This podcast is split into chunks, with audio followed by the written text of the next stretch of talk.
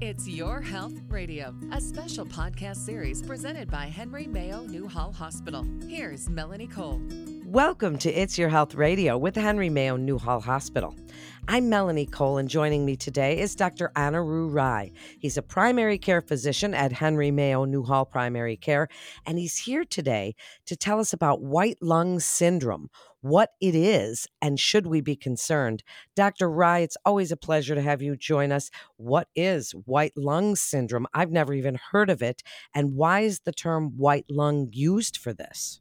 Yeah, thanks for having me on board. Always nice to come board and kind of have this conversation. So, white lung syndrome ideally has been more in the news because we see it essentially overseas around China, where they say there's the symptom, what we call quote unquote white lung syndrome. But the best way to describe white lung syndrome is it's basically a description of an image finding. So, it's not really an actual syndrome, it's more of a presentation you get. And when you do an x ray, you see essentially what they call a white lung. And the reason for this is, at least the way I was taught, was there's only three things that can appear on an x ray on your lung it's either blood, pus, or fluid, or water of any sort. So when you say white lung, generally it's saying that during the x ray, you see these patches or these presentations in the lung, and that could be for a multitude of reasons. Well, thank you for that, for explaining that it is more a description of an image that's taken of your lungs, because I think that that's really an important distinction. Is this pneumonia? Is this the same thing? Yeah, that's a great question. Pneumonia is a topic in itself. And when you use the word pneumonia, we're talking about these infiltrates, whether it's going to be blood, fluid, or water and pus, essentially. So, pneumonia, in the sense, is these factors and these bacteria or viruses that can cause your lungs to essentially react in this way. The best way to describe it is when your skin gets cut, you have a reaction, you have blood cells come in, it hurts a bit. The lungs have a similar response. In case anything foreign, whether a virus or bacteria or even anything like pollen, anything gets to a certain point of the lungs, there's cells that react to it, causing it to excrete these fluids into the lung in order to fight off these organisms. And because of that, we get these presentations of pneumonia, which is essentially lungs that are trying to fight off something that's there, whether it's bacteria, fluid, or any kind of foreign substance. So you mentioned China earlier. Is this something that we've heard about that's being seen there? Are you seeing it here? Do we know what's causing this? The reason it got more of a news sort of presence is because it was prim- primarily affecting uh, the pediatric population, so our younger human beings, best way to describe it. And generally speaking, when COVID hit, kids weren't going to school, so there was this less transmission of these more common viruses and bacteria that we see these days. As soon as schools opened up, people have more contact. These bacterias and these viruses that have not seen the normal presence in a normal environment, they tend to be a bit more virulent, meaning that they tend to have more of a response that's a bit more exaggerated, best way to describe it. So normal viruses that do cause these about three, four years ago would be just a normal sort of response your lung would have. But the fact is, since these viruses have not had that exposure or this kind of transmission, the responses tend to be a bit more exaggerated and a bit more scary, best way to describe it. And essentially these organisms are some that we have seen in the past. So there's nothing new when it comes to the new organisms. So these are just an exaggerated response of an old organism we are aware of.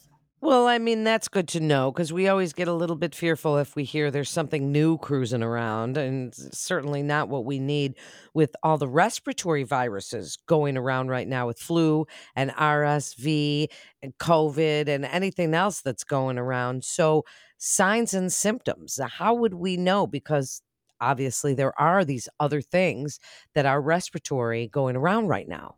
Yeah, signs and symptoms tend to be something that everyone takes a hold of. A cough. People are very cautious when they get a cough generally speaking, when it comes to these pneumonias, particularly the ones caused by bacteria and even viruses, the coughs tend to be a bit more exaggerated. I mean, you'll have what we call a productive cough. You tend to have certain sputum that comes out or mucus, and it, it's pretty disgusting looking to look into the patient like this is really bad and they just throw it away. But that gives us an idea as a physician about what type of infection it may be, how we could treat it, and ideally, accompanying all this would be fevers as well, and fevers not of 100s, but of like 101, 102. Generally, with bacteria, you tend to have a more exaggerated thermal response with the rest of the body with a higher temperature. I mean, the viruses, we tend to see temperatures around 100.4, 100.5, the more the low range of what we describe it. So, fevers, productive cough, just feeling tired, and having a hard time breathing can be some of the symptoms of pneumonia. Well, then what do we do? If we feel like this is the issue nowadays, we've learned that we stay inside, we rest, we hydrate,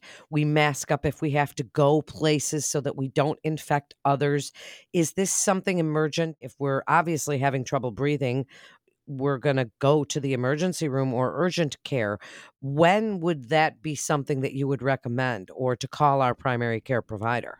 Anytime there's a cough or is a concern that's coming to a patient, I say definitely talk to your primary care doctor. Say, hey, is there something I should worry about? Always having that looked at sooner can give us better chance of essentially avoiding the hospitalization if we can, or the emergency room. So I would say if there's a cough that's bothering you, let us know. More often than not, these kind of coughs are common. Allergies are known to cause coughs. There's a lot of reasons for a cough, but if you're ever concerned about, hey, I'm coughing up something, I feel tired, I have fevers, definitely go to your primary care doctor. And worst comes to worst, if you can't breathe and have a hard time breathing, go straight to the emergency room. Dr. Rai, are you seeing this mostly in kids? Because you mentioned kids before. Are we seeing this like RSV? Are we seeing this mostly in children or also in adults? RSV is more common in children prior to the pandemic. The reason I'm saying that is RSV, human virus, common cold, rhinoviruses, these are very common in the children pediatric population. And during the winter, we would see these viruses on the rise essentially, but they would be in a manageable presentation, as in the kids tend to be presenting okay, they are having a little bit of a cough, might have some hard time breathing, but these are manageable symptoms. Nowadays, since the RSV virus hasn't had time to kind of be mingling in that environment because we were isolating ourselves and not being exposed to them again, these viruses had a more exaggerated response, meaning they tend to be more damaging to the lung in that sense, and you'll have more of a cough. And now we're seeing them actually affecting our older population, which is a bit odd. And for that, we thankfully we have vaccinations, which tends to be, I would say, the best way to, to prevent these kind of viruses to have a lasting effect on the body. So the RSV vaccine thankfully came out, and it's something encouraged in our older population to protect their lungs. Now, we've talked a little bit about viruses and the white lung syndrome. But Dr. Rai, is this a bacteria? Is it a virus? And if so, then how is it treated? If somebody does suspect that they have white lung syndrome, if they have a pneumonia, if they have one of these respiratory illnesses, what are you doing for it? Usually, with white lung syndrome, they would be in a hospital setting. At that point, they would be treated with antibiotics. And very common organisms we see are something called strep pneumo, H influenza. These are very common organisms in our mouth in that area, which tend to do no harm unless they go to an environment which they've never been in before, which is in this case the lung. And when they're exposed in that environment, you'll have this exaggerated response. And when that happens, antibiotics are the treatment of choice for these pneumonias. Particularly for viral pneumonias, you tend to reach for antiviral medications. And even then, your body tends to have a really good response to viruses as well. So, more often than not, people tend to recover from them. But it is rare in general to see a viral pneumonia. Very, very rare would be the fungal pneumonias for which we would treat using antifungals. So there is treatment for each one of these types of pneumonia. And when we do see it and we catch it, it is standard of care to treat it appropriately. You always are such a great guest, Dr. Rob. Oh, you're such a good teacher and educator, and you explain things to us in a way that we can understand and take forward and give us preventive advice and advice how to treat ourselves and others. And this is just what a great podcast whenever you're on it. I'd love for you to give us your best advice. Tell us what you would like us to know about white lung syndrome, pneumonia, RSV, all the respiratory things going around right now. And as the amazing primary care physician that you are, tell the listeners what you want us to take forward about this. Absolutely. So, white lung syndrome, even though it is a presentation of pneumonia, it is something treatable. It is nothing new. It's nothing that we haven't seen before. And it is something we are definitely on the lookout for. The best way to prevent these kind of pneumonia, especially ones caused by viruses, get vaccinated from RSV, get vaccinated for the flu, follow up with your doctor when you can if you have any concerning symptoms. And honestly, just be cautious and practice good hygiene. That would be the best way to monitor yourself for pneumonia in general. And it is something we are always going to keep an eye on as physicians. See your doctor when you can. Thank you so much, Dr. Rai. What great information today. And contact your pediatrician if your child shows symptoms of white lung syndrome. And if you're 17 or older, you can call Henry Mayo Primary Care at 661 200 1710 or visit henrymayoprimarycare.com. You can also visit the Free Health Information Library at library.henrymayo.com because there is so much information there that you can trust quality information. So it's a great place to go when you're looking for that kind of information because we never know what we can trust, but that's what you can trust. Thank you so much for joining us today. And that concludes this episode of It's Your Health Radio with Henry Mayo Newhall Hospital. Please remember to subscribe, rate, and review this and all of our podcasts. I'm Melanie Cole. Thanks so much for joining us.